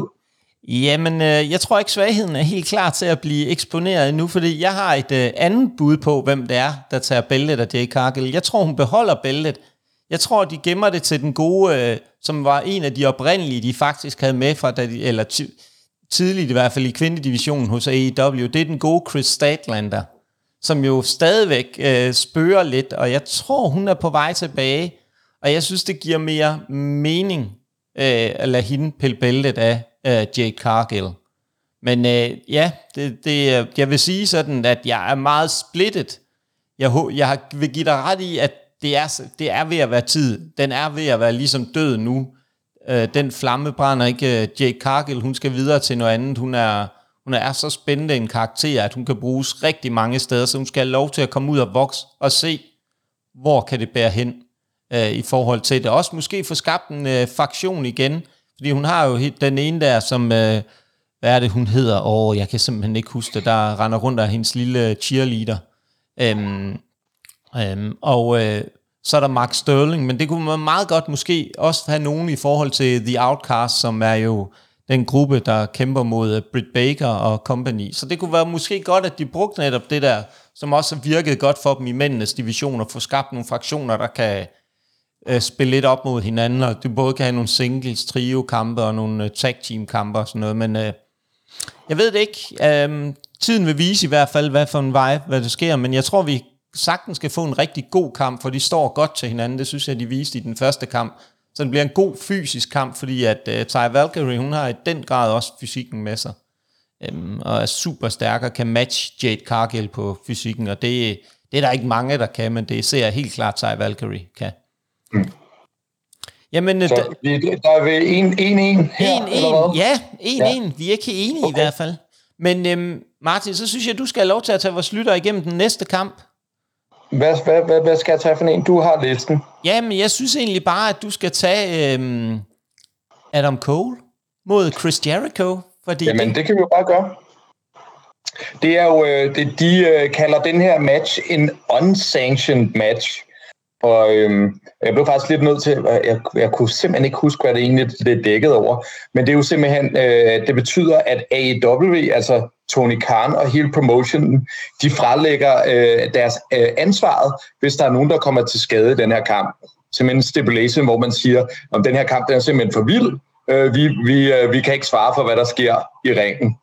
Øhm, og lige gør det under eget ansvar. Øhm, der har jo været en rigtig fed optakt her, fordi at øh, Jericho han havde en kamp mod Roderick Strong, som lige er blevet signet af AEW, som har været gammel marker med, øh, med øhm, øh, Adam Cole. Hvor at øh, Adam Cole han øh, havde fået at vide inden kampen, at øh, han måtte ikke være til stede i øh, han måtte ikke være til stede på det her venue, som de var på. Øh, men der sker så det under kampen, at de begynder at brawle ud af ringen, det sker relativt hurtigt. Roderick Strong og Chris Jericho, de vælter ud i concession standen, og hvad hedder de, øh, Chris Jericho, han får soft ice i hele sylten og alt muligt. Og de vælter så ud af fordøren, og man har egentlig lidt, lidt glemt det her, det her, den her ting med Adam Cole. Jeg havde i hvert fald ikke lige tænkt over det. Så står de og slås lidt udenfor. Så lige pludselig, som et eller andet ud af en Jason-film, eller altså en fredag den 13. film, eller Halloween, så står Adam Cole og bare ånder Chris Jericho ned i nakken og giver ham en et punch uh, straight out of hell og vælter ham op i et eller andet blomsterbed, øh, og der bliver lavet et eller andet stort move på ham, og han bliver så pinnet og, og counted ud, sådan midt i blomsterbedet. Det var øh, smukt. Det var smukt, og det var øh, super, super øhm, øh, dramatisk. Og det er jo bare super øh, fed optakt til den her kamp mellem de to. De har slåsset længe. Øh, noget af optakten har også været af Chris Jericho. Han har jo på et tidspunkt bundet øh, Adam Cole til øh, ræbene med et, et sæt håndjern, hvor mens han har tæsket hans kone, øh, hvad hedder det, øh, Britt Baker, øh, med en kendo tror jeg det var, øh, mens de alle sammen bare står og griner. Og øh, i det her segment, som var i Dynamite her i går, der har, der, har de også siddet og skulle skrive kontrakt sammen, hvor man virkelig kunne mærke, hvor hittet det var, hvor at, øh, hvor Adam Cole sidder og siger, jeg kan ikke forstå, hvorfor du gjorde det, jeg kan ikke forstå, hvorfor du gjorde det. Nå ja, måske er det bare, fordi du er et kæmpe røvhul. Altså, hvor de virkelig, der bliver virkelig malet på, at hvis der er noget, Chris Jericho kan, så er det at give reactions. Det er næsten noget øh, af det, jeg synes, han er allerbedst til. Den der måde, han kan reagere på, når han bliver svinet til, tingene går ikke ligesom han vil have. Han er bare en fantastisk skuespiller på det punkt. Og han bliver jo så pissesur over at blive kaldt et røvhul her, og han, øh, han stiller sig op og siger, hvad fanden laver du, bla bla bla bla, og så siger han, ja, men vi er også bare fem, og I kun to. Han, øh, Adam Cole, han er i ringen med, øh, hvad hedder Roderick Strong, og øh, øh, Jericho, han er der med Jericho Appreciation Society, og siger så, jamen vi er fem, og I er kun to. Det er jo kun de to, der skal slås, men de kommer jo til at have nogle folk i ringhjørnet. Og så siger Adam Cole, ved du hvad, jeg har en gut, og nu når vi er tæt på Las Vegas, så lad os få ham ud. Og så kommer fucking Sabu ud for ECW-dagen og for de gamle japanske promotions. Altså stjernepsykopaten, ikke? Altså ja, Sabu. Det, det bliver altså ikke mere crazy. Altså du kan ikke finde yeah. en, der er mere psycho. Altså mere, der er fuldstændig ligeglad med sin krop.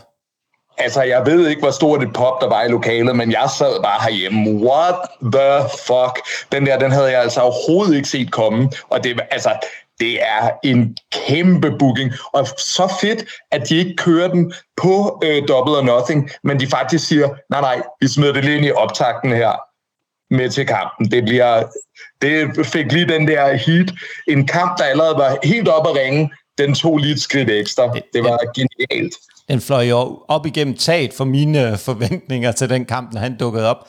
Fordi jeg tror også, en af de ting, der netop er ved den her kamp, det er, at vi ved jo, nu er de kun tre, og de andre er fem.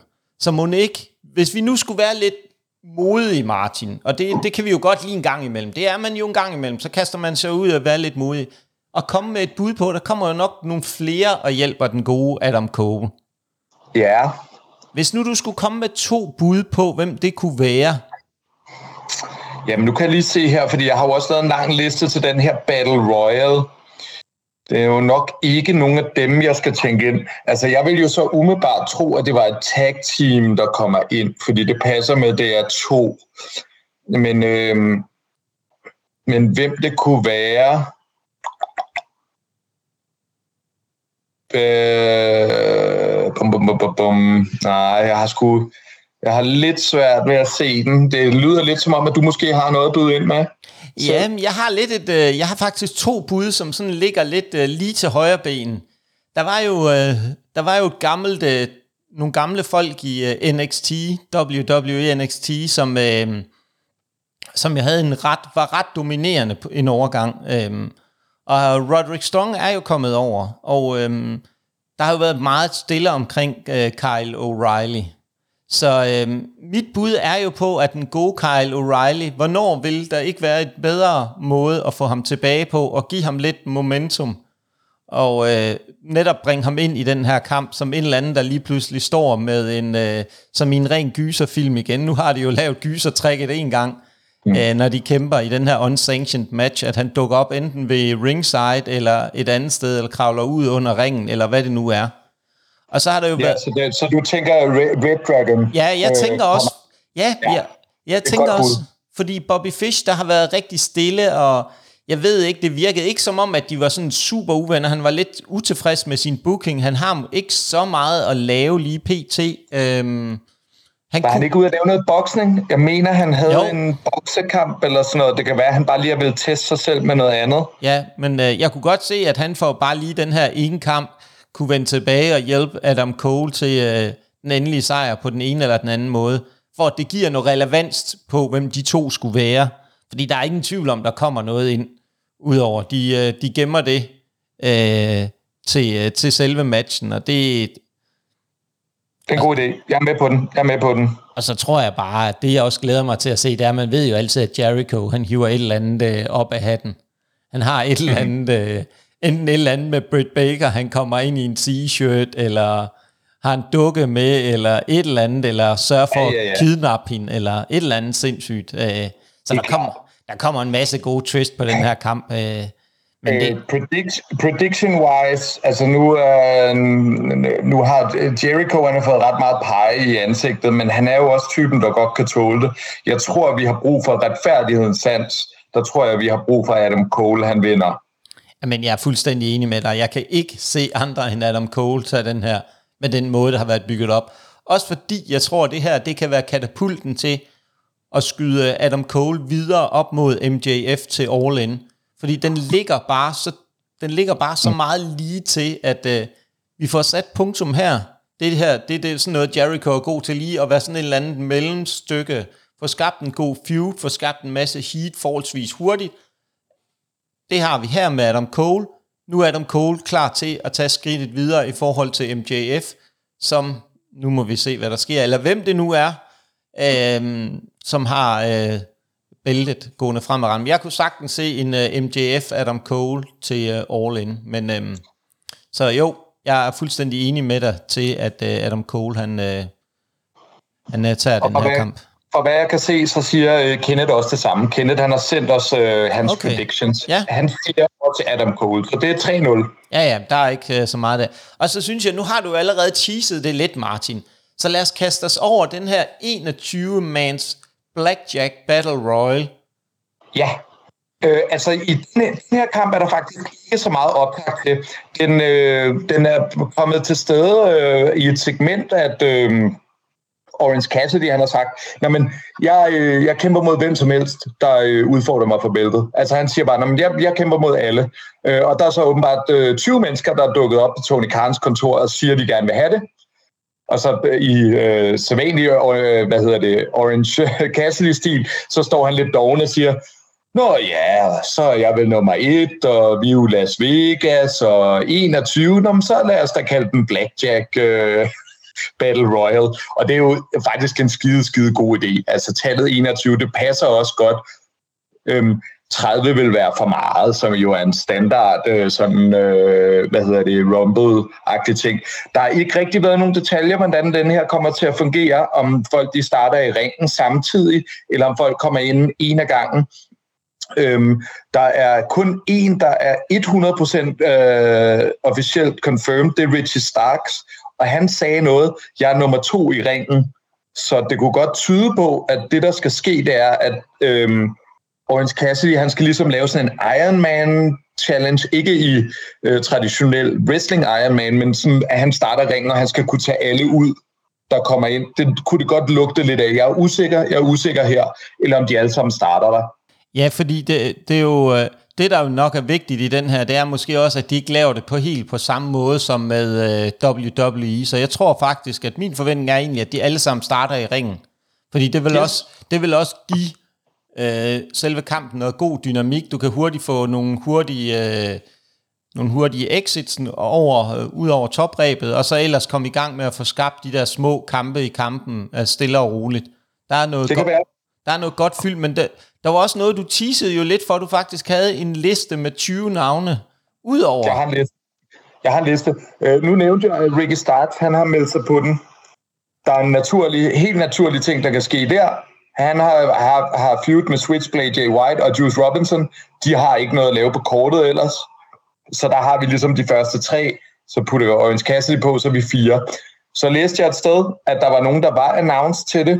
Øhm, jeg har ikke kunne confirm det 100%, men der har været flere kilder, der har sagt det.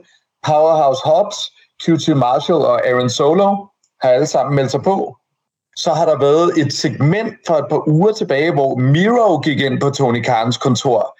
Han kunne være en surprise, fordi han er ikke blevet nævnt nogen steder. Jeg tror, han kunne være en surprise entrance. Så har jeg ligesom prøvet at lave en liste over nogle af dem, der, var med, der kunne være main eventers, der kom ind, og nogle af dem, der er midcarders, fordi der skal ligesom være lidt blandet hist og pist.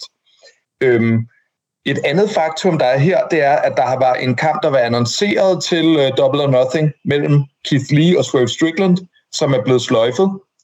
Det vil sige, at de har ikke noget at lave, og der går et rygte om, at det kort, der har været øhm, her i går, som jo er både Dynamite og Rampage, der bliver optaget samtidig, der har der været en, et kæmpe brawl øh, øh, på et tidspunkt i kortet, øh, som handlede netop om den her øh, Battle Royale. Og der er åbenbart øh, Keith Lee og Swerve Strickland, de er begge to lød ind mod ringen. Så det lugter lidt af, at de i hvert fald er der. Jeg har ikke kunne få konfirmeret andre navne. Så nu er vi oppe på seks. Øh, jeg prøver at starte med nogle af dem, som jeg tænker, der er main eventers. Der havde jeg faktisk Hook stående, men nu har jeg jo så lige fundet ud af, at han tager den der reservespot, så han er slettet, øh, hvis han er med i den her anden kamp med Hardy Bros. Øh, så har jeg øh, øh, Vikingo på, øh, Vikingo de Hio, tror jeg kunne være med. Så er der højst sandsynligt nogen for øh, øh, Jericho Appreciation Society, fordi de skal ikke lave så meget i den kamp, øh, udover at være ved ringen. Så jeg kunne forestille mig sådan som Jake Hager, han måske var med her. Så, øh, så havde jeg så nævnt Juice og øh, Switchblade Jay White. Så tror jeg, i en person, der er forsvundet lidt, jeg godt kunne se komme ind, Konosuke Takeshita, kunne jeg godt forestille mig, øh, vil komme ind i ringen. Ja, det er rigtigt. Han har været lidt øh, gemt væk. Mm så nogle af de uh, lidt, uh, lidt nyere, nej ikke selvfølgelig nyere, men, men nogle af dem, der måske ligger lidt længere nede, som jeg ikke kan sige main eventer, som kunne være med her, så uh, kunne jeg godt forestille mig den her uh, sammenblanding af trioen Butcher, Blade og Kip Sabian. De, uh, dem kunne jeg godt alle sammen tre se komme derind.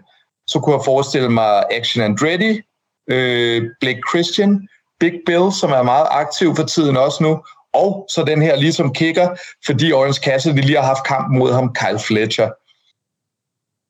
Ja, han, øh, ham snakkede vi jo lidt om, inden vi gik på, øh, Martin, mm. at han gjorde det jo helt fænomenalt på Dynamite yeah. Cardet. Altså, det, så det her, det er min, det her, det er min bud, og jeg tror, altså hvis det bliver sådan noget med, at folk kommer ind hver for sig, så bliver der selvfølgelig nogle surprises, men hvis alle bare starter i ringen samtidig, så øh, tror jeg ikke, det bliver de store overraskelser. Så tror jeg, overraskelserne kommer ned nogle andre steder i showet. Det tror jeg øhm. også, du har ret i. Altså, jeg havde sådan en vild gæt, øh, selvom det er lidt farfetch, så er det sådan en, der, der er jo gået vedvarende rygter om, at øh, der er en fra New Japan Pro Wrestlings kontrakt, der snart er øh, due, som det hedder.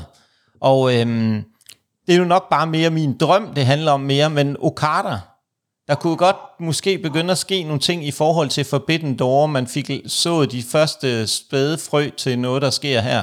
Jeg ved godt, det lyder farfetch, og Will Ospreay kunne også være et bud.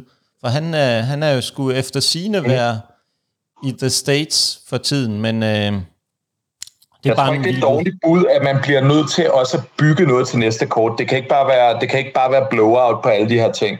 Nej, nej, men det er bare set før, det ikke altid er så vel gennemtænkt nogle gange, de her Battle Royals-agtige. Ja. Um, så, øhm, så kommer jeg lidt med en, at den er jo selvfølgelig svær at sætte her, men jeg kommer lidt med en kontroversiel en. Jeg tror faktisk, Ricky, uh, Ricky Starks tager den. Øh, og især hvis, øh, hvad hedder det, um, Switchblade og Juice har været der. Fordi så bliver de pisse sure over, at han fik noget ud af kampen. Og så kan vi bygge videre på deres feud. Ja, ja, ja, ja, det ved jeg ikke. Jeg har bare stadigvæk på fornemmelsen, at Orange Cassidy, han retainer, og så, og så taber han det bare meget snart. Så kunne det være runden efter, eller øh, på et kart, den følgende Dynamite, eller sådan noget, fordi han er så banged op efter det der. Det er lige den sidste kraftanstrengelse for øh, Orange og så mm. smider han bæltet. Men, men ja, det, kunne også, det var også en fed vinkel med Ricky Starks, netop fordi den måde, at han lige fik en ordentlig omgang pryl af de to. Mm. Og så er Juice Robinson, han er altså han er fantastisk. Altså hold op, hvor er han god. Mm. Jeg tror bare, at det der, det der er, det er, det gør ikke noget, at Orange Cassidy han taber bæltet i den her sammenhæng. Fordi han kan jo stadig godt ende med at se rigtig, rigtig godt ud ved at have tage mange modstandere ud. Men den kan ligesom tage det her bælte fra ham og give det til en anden, der kan bygge story videre. Står hvad jeg mener, så er der ikke, der er ikke så meget story i Orange Cassidy, bare retainer. Nej, nej, det er det. Det har du fuldstændig ret i. Det er det nok ikke, men... Øh, men så jeg, ja. der, jeg ser title change her. Der, jeg tror ikke, der kommer mange andre titles change på kortet. Derfor tror jeg, at det, det her kan være det. Jamen, det, det, det kunne være et godt bud. Det kunne være et godt bud. Men øh, så skal vi jo videre til en øh, kamp, som øh, næsten for, øh, fik mig til at græde, eller der var i hvert fald noget, der skete. Vi skal til Anarchy in the Arena mellem Blackpool Combat Club og The Elite. Og det er jo øh, en fantastisk historie. Og inden vi sådan for alvor dykker ned i det, der er sket nu her, så blev, så kunne man sige, det første tease til, at øh, The Elites genforening, den skete jo faktisk helt tilbage i øh, 2022, hvor at øh, Adam Page blev angrebet af Blackpool Combat Club. Så, så allerede der ble, begyndte der ligesom at blive sået nogle frø, og bossen begyndte at køre med, at kunne det her være et tegn på, at de Elite blev samlet igen. Så har der været øh, stille, han har været skadet også, og så videre, Hangman, så... Og så begyndte der ligesom at komme, fordi det her heel turn, som Blackpool Combat Club kom med, det gav jo su- super, super meget øh, mening øh, på mange måder. Øhm, det gav super, super meget mening, fordi der skulle ligesom være noget i forhold til det her. Altså, man var ikke i tvivl om, at The Elite skulle samles igen på et tidspunkt. Øh, hvornår skulle det ske? Det var sådan, ja, Kenny Omega og The Young Bucks, de har jo på en eller anden måde altid hængt sammen. Der har altid været noget der øh, mellem dem. Men du skulle ligesom få skabt den der forbindelse til Adam Page og få ham med, fordi først, man så jo sådan stille og roligt teaset, først så blev, øh, så blev Kenny Omega overfaldet, og The Young Bucks blev, fik også en ordentlig omgang og blev skadet, og, og de er jo alle sammen sådan lidt til den her kamp, lidt sådan gennemslået. Der er nogen, der har lidt problemer med armen, og, og så så vi jo til øh, det seneste Dynamite, eller ikke det her fra i går, men forrige gang, at, øh, at øh, igen, så Blackpool Combat Club skulle øh, have indtaget ringen, og øh, den gode Kenny Omega, han øh, kommer ud først, og så kommer, øh, så hører vi uh, The Young Bucks musik, hvor efter de dukker op. Og så står de og venter op på scenen, øhm, og kommer ind med en, uh, The Young Bucks kommer ind med en skraldespand fyldt med våben, og så kommer musikken. Så kommer cowboy-musikken, og jamen altså, jeg, var, jeg må jo indrømme, jeg knep en tårer der. Det var jo, det kunne næsten ikke være mere smukt. Og det, der var så smukt og sjovt, sådan nærmest billedmæssigt, det var det der med, øh, vi var faktisk også, sjovt nok, så kan vi jo også afsløre over for vores lyttere, der, der, jeg tror næsten ikke, der går en dag, hvor vi ikke øh, skriver om wrestling, øh, Martin. det er i hvert fald sjældent. Øh. Men det, jeg synes, der var smukt i den her opsætning, som du snakker om, det er jo, at de kommer ind med The Elite der, og de ser bare band op ud. Altså det ser ud som om, at de bare, de har bare taget så mange hugger, de er så trætte, de nærmest ikke magter at gå op mod ringen, og så kommer øh, Hangman Page ind, og han giver dem lige det der skud energi, de skal bruge for at komme op til ringen, og sådan, nej, vi kan sgu godt gøre det alligevel. Det var rigtig, rigtig øh, fed storytelling. Og det, der egentlig giver det endnu mere, det der energi, det er jo nærmest som sådan en øh, uh, herrefører, den måde, som øh, Hangman, han stiller sig op med, ikke med klappen for øjet, og nærmest, han ser også sådan lidt banged op ud, ikke? men han tager fat i kosten, som er jo en, uh, en klart billedsprog til Kenny Omegas andet øgenavn, som The Cleaner, han er også kendt for at tage den der kost op med øh, barbwire omkring, og så tager han det op som nærmest sådan et flag, så nu angriber vi drenge, ikke? Og så stormer de ellers bare op mod ringen. Øh, og så, jamen altså, så der er lagt sindssygt meget i kakkeloven. Og det, der måske også er vigtigt at have med i den her kamp, som bliver lidt en joker i det, det er jo den gode Don Callis, som jo tønede på Kenny Omega, og det var jo nærmest et hjerteskærende øjeblik, fordi han er jo nærmest, mm. om, han har omtalt Kenny Omega som sin egen søn. Så, så, så, så der er også, hvad, hvad for en rolle får Don Callis i det her, og kan, som Takeshka, som du også har været inde på, øh, kan han også få en rolle i det, og jamen, hvad mm. sker der? Fordi Blackpool Combat Club, for at lige vende tilbage til dem, de havde jo faktisk en kamp, uh, Anarchy in the Arena sidste år, som de tabte til The Jericho Appreciation Society. Mm. Men jeg tror faktisk, mit bud er, at uh, den her, den vinder Blackpool Combat Club, fordi der er, der er mere i den her historie. Jeg synes, deres promoer har været helt fantastiske. Altså, det er, de er hårde, og de er gode til at arbejde sammen, når de laver de her live promoer, når de står og snakker sammen. Altså, det er de er gode til at være ubehagelige, de er gode til at ramme alle de svage punkter på deres modstandere og udstille dem. Øh, det, det er, jeg, jeg kan virkelig, virkelig godt lide det. det er, der er noget rigtig godt øh, mikrofonarbejde der. Øh, med hensyn til, øh, hvad resultatet bliver, jeg tror faktisk, det her det kunne være en kamp, hvor der er en reveal. Jeg tror, jeg tror at øh, The Elite har brug for et S i hånden. Så jeg tror, der kommer et reveal på en eller anden, vi ikke har set endnu der kommer være, til at være en secret, uh, secret entrance her. Men når de er rigtig, rigtig meget bagud, så kommer der en eller anden ind, og der er bare ændrer det fuldstændig. Jeg tror, der er et reveal tape posen her. Uha, øhm, uha, uha. Jeg ved ikke, hvem det er endnu, men jeg tror, der, der, der kommer til at ske noget. Ja, men det, øh, det kunne være spændende, også fordi man sagtens... Heller ikke, er det, kunne det være Okada her? Golden Lovers? Ui, ui, ui. Uha, uha, uha. Det kunne, den, er den er fræk. Den er fræk. Den er ikke usandsynlig. Nej, det er den ikke. Han kunne sagtens, hvis han skulle øh, skyde ind. Også fordi, du kunne tage vinklen, Martin, og nu leger, prøver vi at lege lidt med den. Det er netop, at Blackpool Combat Club har gjort det samme. De hiver en ekstra mand ind. Fordi de havde jo her en kamp for ikke så lang tid siden i uh, Resurgence, havde Blackpool Combat Club, hvor de hed, hvad det, han hed Shota Umino, øh, mm-hmm. ind. Så du kunne jo sagtens se vinklen der, at uh, de hiver ham ind som en uh, joker for at få bygget noget op i forhold til Forbidden Door, og så kommer Okada ind ligesom og laver en uh, Rainmaker. Det bud. Jeg tror, jeg tror, hvis der er nogen kamp, hvor der skal være en secret entrance, så tror jeg, det er den. Det, øh, det er jeg helt sikker på. Også fordi det tease, Øh, der var og- til New Japan Pro Wrestling, kunne godt være noget, fordi der hævde de ham ind. Jeg tror, at øh, The Elite vinder den. Jeg tror, det skal, den- jeg tror, det her det er feel good. Det er det er et feel good moment. Ja, for der, der har ikke været så mange af dem indtil nu faktisk. øh. Men, og der skal komme et, men jeg, jeg, jeg, jeg kunne bare godt tænke mig, at Blackpool Combat Club, jeg vil gerne have den her feud køre lidt længere. Så, Yes, det kan Så- jeg godt forstå. så ja, men øh, mit wrestling-hjerte, altså der er jo ikke nogen tvivl om, at alle ved jo, jeg burde jo sige Kenny Omega, altså jeg er jo nærmest, øh, det er jo nok mit uh, største wrestling man crush, der overhovedet findes, det er mm. Kenny Omega. Så jo, lad os, øh, lad os gå med den, at vi er 1-1 her. Så har vi, øh, inden vi kommer til main eventen, Four Pillars match, så har du jo kigget lidt nærmere på FTR mod Jay Lethal og Jeff Jarrett og med tag team bælterne. Ja, øhm, endnu en fed kamp, rigtig fed opbygning. Øh, det, der er sket i den her kamp, det er, at øh, øh, de har jo sådan feudet lidt frem og tilbage, og så har de brugt lidt øh, Mark Briscoe som sådan en brik her. Og det er især Jay Lethal og Jeff Jarrett, der har hele tiden prøvet at sådan være sådan et fake venner med ham, fordi de gerne vil finde ud af, øh, hvad FTR's svagheder er, fordi han er rigtig, rigtig gode venner med dem privat. Der er, en, der er et bond med dem. Men det er der også lidt med Jay Lethal, fordi øh, hvis vi kan huske det korrekt, så øh, har øh, den her, øh, den her øh, memory-kamp for hans bror Jay Briscoe, der jo desværre døde øh, tidligere i år, øh, der var jo faktisk den kamp, han havde han mod Jay Lethal. Så der er jo også et friendship bond der mellem Mark og Jay her.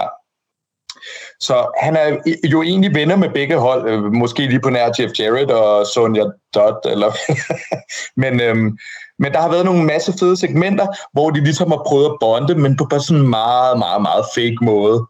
Øh, og øhm, det er jo så endt med, at de har så udfordret FTR, fordi de, de skal bare have de bælter der. Så FTR har sagt, jamen, øh, I må godt udfordre for bælterne, men så skal I også skrive under her øh, og, øh, og indrømme, øh, at øh, I, har, I har bare udnyttet Jay Brisco, eller Mark Briscoe øh, i, til jeres egen fordel. Og det, øh, det resulterede så i, at øh, ja, de skrev under, og så kom Mark Briscoe ind og sagde sådan, hey, jeg gider ikke at se på jer øh, at være skændens hele tiden. Jeg kommer til at være dommer i kampen, og nu skal vi drikke tequila. Og så hiver han en stor flaske øh, tequila ud. Men der sker jo så tilfældigvis det her med øh, tequilaen af, at øh, der bliver, øh, den bliver spyttet i øjnene på, øh, på Harwood fra FTR, så han øh, ikke kan se en disse, og han får så skubbet øh, Briscoe ind i armene på sig selv, hvor han så giver ham en ordentlig tombstone, og øh, øh, efter det, så øh, ved Mark Briscoe jo faktisk ikke, hvad side han er til. Der har været et segment øh, her på Dynamite i onsdags, hvor de har inviteret ham ind i ringen, og det er sådan, du må undskylde, og lad os øh, shake hands, lad os være venner, lad os vise os som mænd, hvor han bare sådan, øh, alle sammen har sådan prøvet, at nu skal vi lige have noget ud af Mark Briscoe, og der bare enten slået øh, hænderne ud af dem, eller givet dem kæmpe lusinger, og ender til sidst med at tage fat i, øh, i Jay Lethal og sige, prøv at høre, du er, min, bro- du er min bro, du er min ven, men I bliver simpelthen nødt til at stoppe det her. Det er simpelthen så latterligt. Så den her person, Mark Briscoe, som jo normalt øh, hedder, kalder sig selv en redneck, the kung fu redneck, øh, har man altid set som værende lidt dum. Og lige i det her øjeblik, der øh, går det op for en, men han har jo godt, han har jo godt vidst det hele tiden. Han har godt vidst, de har prøvet at udnytte, men han har simpelthen bare været for god af hjertet til at sige noget. Men i det her øjeblik går det op for sig, han ved det godt, og han er fucking træt af det. Han er træt af, at de alle sammen skal skubbe om hist og pist, og nu skal de bare have gjort den kamp færdig. Øhm, der er sket også en masse andre ting i den anden kamp. Der var blandt andet, øh, de blev slået synkront i hovedet med nogle guitar FTR, som også var øh, sindssygt smukt. Og øh, Jeff Jarrett's kone kom også ind i ringen og, og lavede et save. Så der har været virkelig meget drama, og øh, det har bare været spillet øh, skide godt. Øhm, øh, og det bliver øh, ikke en kamp med specielt meget involvering, tror jeg. Udover selvfølgelig, at der kommer nogle segmenter med Briscoe, hvor han skal være i tvivl. Øh, på hvilken måde, det ved jeg ikke, men dommeren, dommeren kommer til at have rigtig, rigtig meget impact i den her kamp. Øh, hvad skal vi sige for prediction? Jay Lethal og Jeff Jarrett, de har virkelig, virkelig gerne vil have bæltet, men de har ikke rigtig brug for det. De ligner ikke sådan verdens stærkeste tag team, så jeg siger, at den bliver på FTR. De retainer.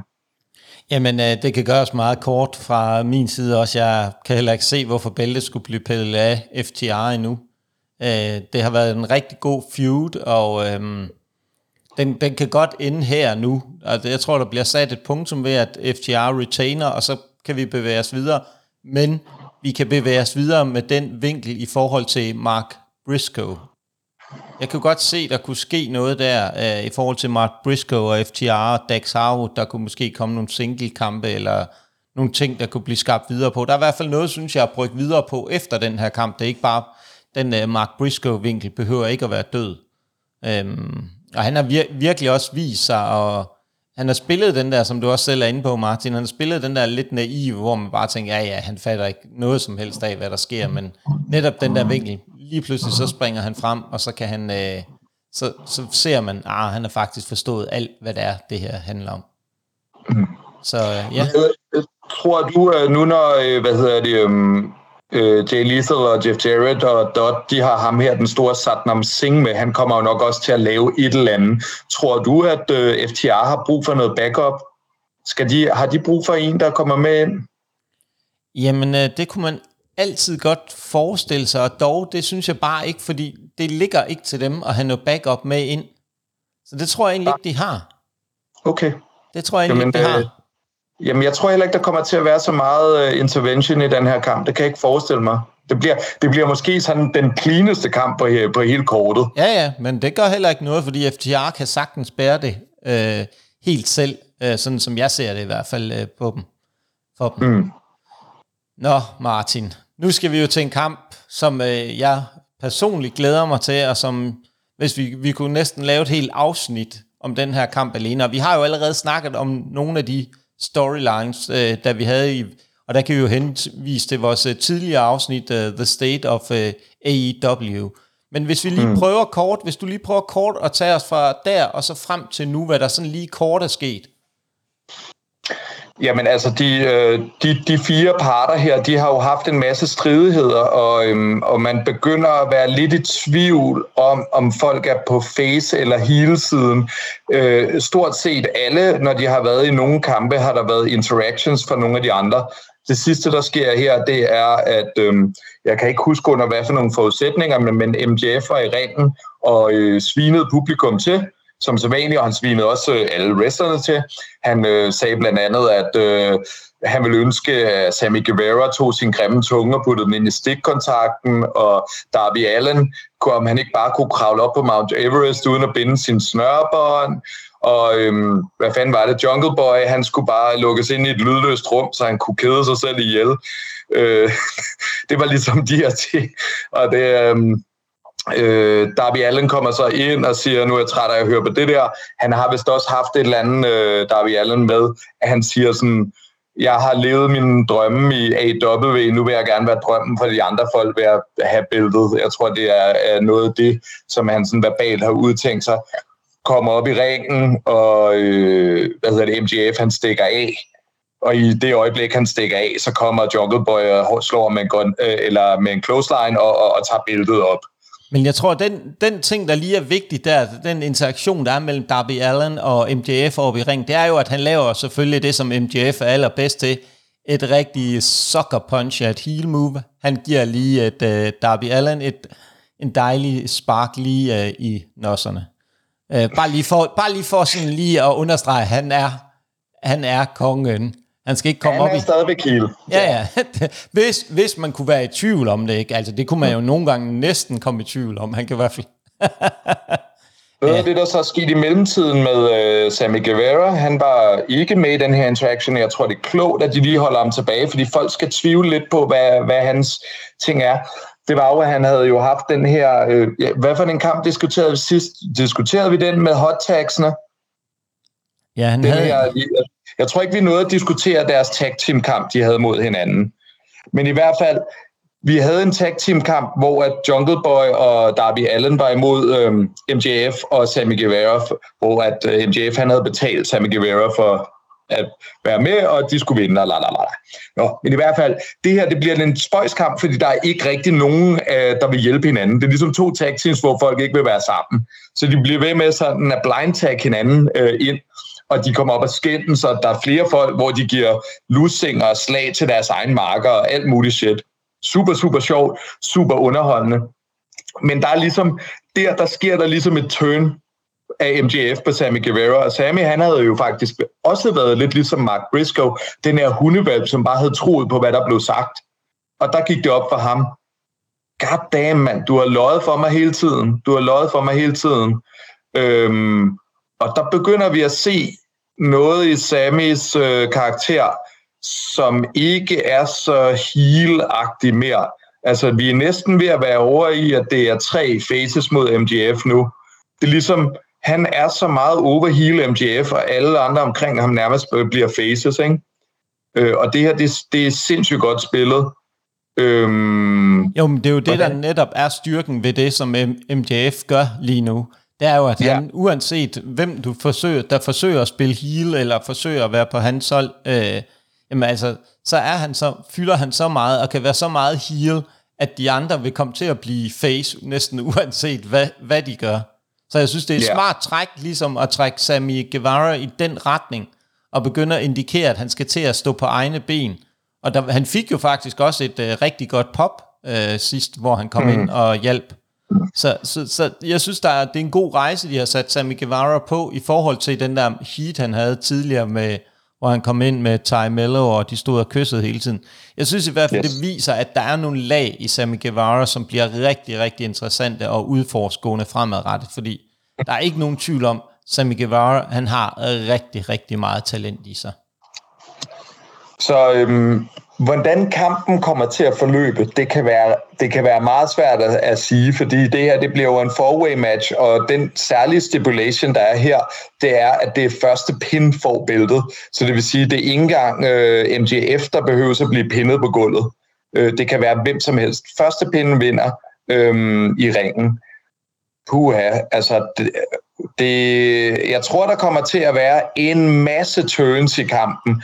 Ikke MJF, han bliver selvfølgelig, hvor han bliver. Nok heller ikke Jungle Boy, jeg kan ikke se ham. Men, men den her interaction med Sammy og Darby, der tror jeg, bliver sådan nogle ting, hvor de prøver at lave noget dobbelt turn i ringen. Jeg kunne godt forestille mig, når den her kamp er færdig, så er Sammy face, og Darby han er, han er heel. Øhm, og bold, bold, bold prediction, så tror jeg, at Sammy han går med bæltet. Og den er modig. Den vil jeg godt nok sige. Uha, uha, uha. Jamen, jeg kan jo ikke se, at øh, der er jo ikke for ingenting, jeg har noget nu. Jeg har ham stående herover som min eneste AEW-figur, så øh, jeg, bliver jo kun, jeg bliver jo nødt til at gå med øh, Salt of the Earth. Mm. Øh, og øh, jeg ser, jeg kan ikke se den pille bæltet af MJF øh, endnu.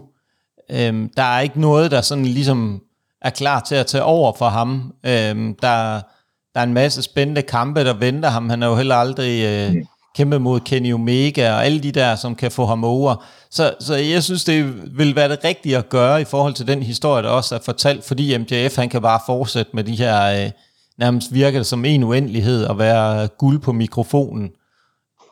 Lad mig bare tage logikken tilbage så. Altså fordi, at jeg tænker klart logisk set, så beholder han bæltet. Det var mit hjerte, der siger Sammy Guevara.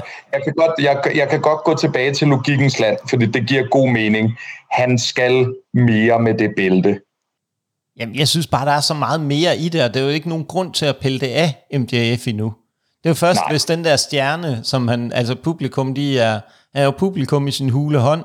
Han får præcis den der reaktion, når han kommer ind i ringen, ind til mm. ringen. Altså, hvis det begynder at fade, og der begynder at være noget, så kan du gøre det, eller der begynder at komme en rigtig god storyline, som kan give mening at pille bæltet af MJF. Du kan også gøre det, Martin, hvis man skulle lege med det. Det er at lave det der bælte lige hot, hvor han lige mister det i en kamp, fordi der sker et eller andet totalt uvendt, så går han ind øh, måske ugen efter og vinder det tilbage igen. Øh, hvis det du, tænker jeg. Det, det kunne ja. være en mulighed også. Øh, det kunne, det kunne det også være, hvis du skulle lave noget vildt, så netop at sige, jamen så tager Sami bæltet, men han har det altså kun til, øh, fordi MJF har en klausul, han kan få sin revancekamp på Dynamite, og så tage det tilbage igen. Eller, eller, nu kommer jeg lige med en bold prediction, den kontrakt, han har skrevet, og den uh, check der, den kommer i spil igen. Ja, det kunne den. Det tror jeg helt sikkert, den gør. Det kunne der jo godt være noget om, så hvis Sami han tog den, så var der måske, at der var jo ikke reelt set en kontrakt, men så er der, så er der ligesom et forudgående problem der, fordi der er jo, det, det der er til lytterne, der ikke lyttede med sidste gang, det er, at Sammy Guevara, han har lovet, at han ville øh, tabe billedet til MJF øh, under de normale forhold, der var, hvor de bare skulle have haft en en mod en kamp. Er der stadigvæk nogle af de forhold, der er gældende her? Er der noget, øh, er der nogen, øh, er der noget, der er skrevet med småt et eller andet sted? Det, det er heller ikke usandsynligt. Nej, men det, det seneste har jo været, at Sammy Guevara meget klart har meldt ud, at den der aftale, den uh, kunne han uh, stikke op et vist sted. At nu vil ja. han uh, stå på egne ben. Men uh, det kommer jo an på, hvordan du vinkler den netop og siger, MJF kunne jo sagtens igen indikere noget og sige, jamen uh, inden du kunne lave et segment, inden hvor han skriver under på en eller anden kontrakt eller noget, for at få en uh, ny vi, vi ved det ikke endnu. Nej. Jeg siger bare, at det kunne i hvert fald godt blive et element. Og der er jo nok heller ikke nogen tvivl om, at når den her kamp er færdig, lige meget hvem der står med bæltet, så er der højst sandsynligt nogen, der kommer ud. Om det bliver CM Punk, det ved jeg ikke. Men der kommer til at være nogen, der kommer ud til en stare-off. Det tror jeg. Ja, men det er jo også fordi, det er et af deres helt store show, og det er vi har Forbidden Door også lige om mm. hjørnet, så der kunne være en masse, der kunne Okada også komme ud. Det er korrekt. Øhm. Øh, øhm, når hvis vi kigger på det bredt over en kamp, så, øh, så har vi jo kun to title changes, øh, i hvert fald ifølge min prediction. Hvor mange title changes har du i din? Nul, jeg se. Det er jo nok urealistisk, at der er nul. Ja, altså jeg tror også, som du selv er inde på, og hvis jeg endelig skulle være bøje mig lidt i den retning, så vil jeg også sige, så er mit bedste bud også på det der Blackjack Battle Royal, at det kunne ske der, hvis det endelig skulle ske. Netop fordi, ja. at Orange Cassidy, han er i den Kyle Fletcher-kamp, altså han så, som du også præcis skrev til mig, Martin, der han så jo træt ud. Altså han så mm. altså rigtig fysisk træt ud efter den kamp, hvor han blev kørt helt til kant. Ja, men det var, det var jo kortet. Det var kortet, og øh, som øh, min store fan, så kan man sige, øh, vi vil bare sige farvel og øh, tak, og øh, husk nu, at øh, gå ind i vores show notes, der kommer der et link til øh, de næste to shows til Nordic Elite Wrestling, øh, Heatwave og det kæmpe store show i Amager Bio til september. Så det er med at få købt nogle billetter, fordi det kan godt lige pludselig gå stærkt. I har jo haft udsolgt til samtlige shows indtil nu, så hvis man vil sikre sig en mulighed for at opleve den her fantastiske promo, så kan jeg kun komme med en opfordring til, gå ind og få købt en billet, før det er for sent. Og øh, den sidste ting, tusind tak til alle jer, der lytter med.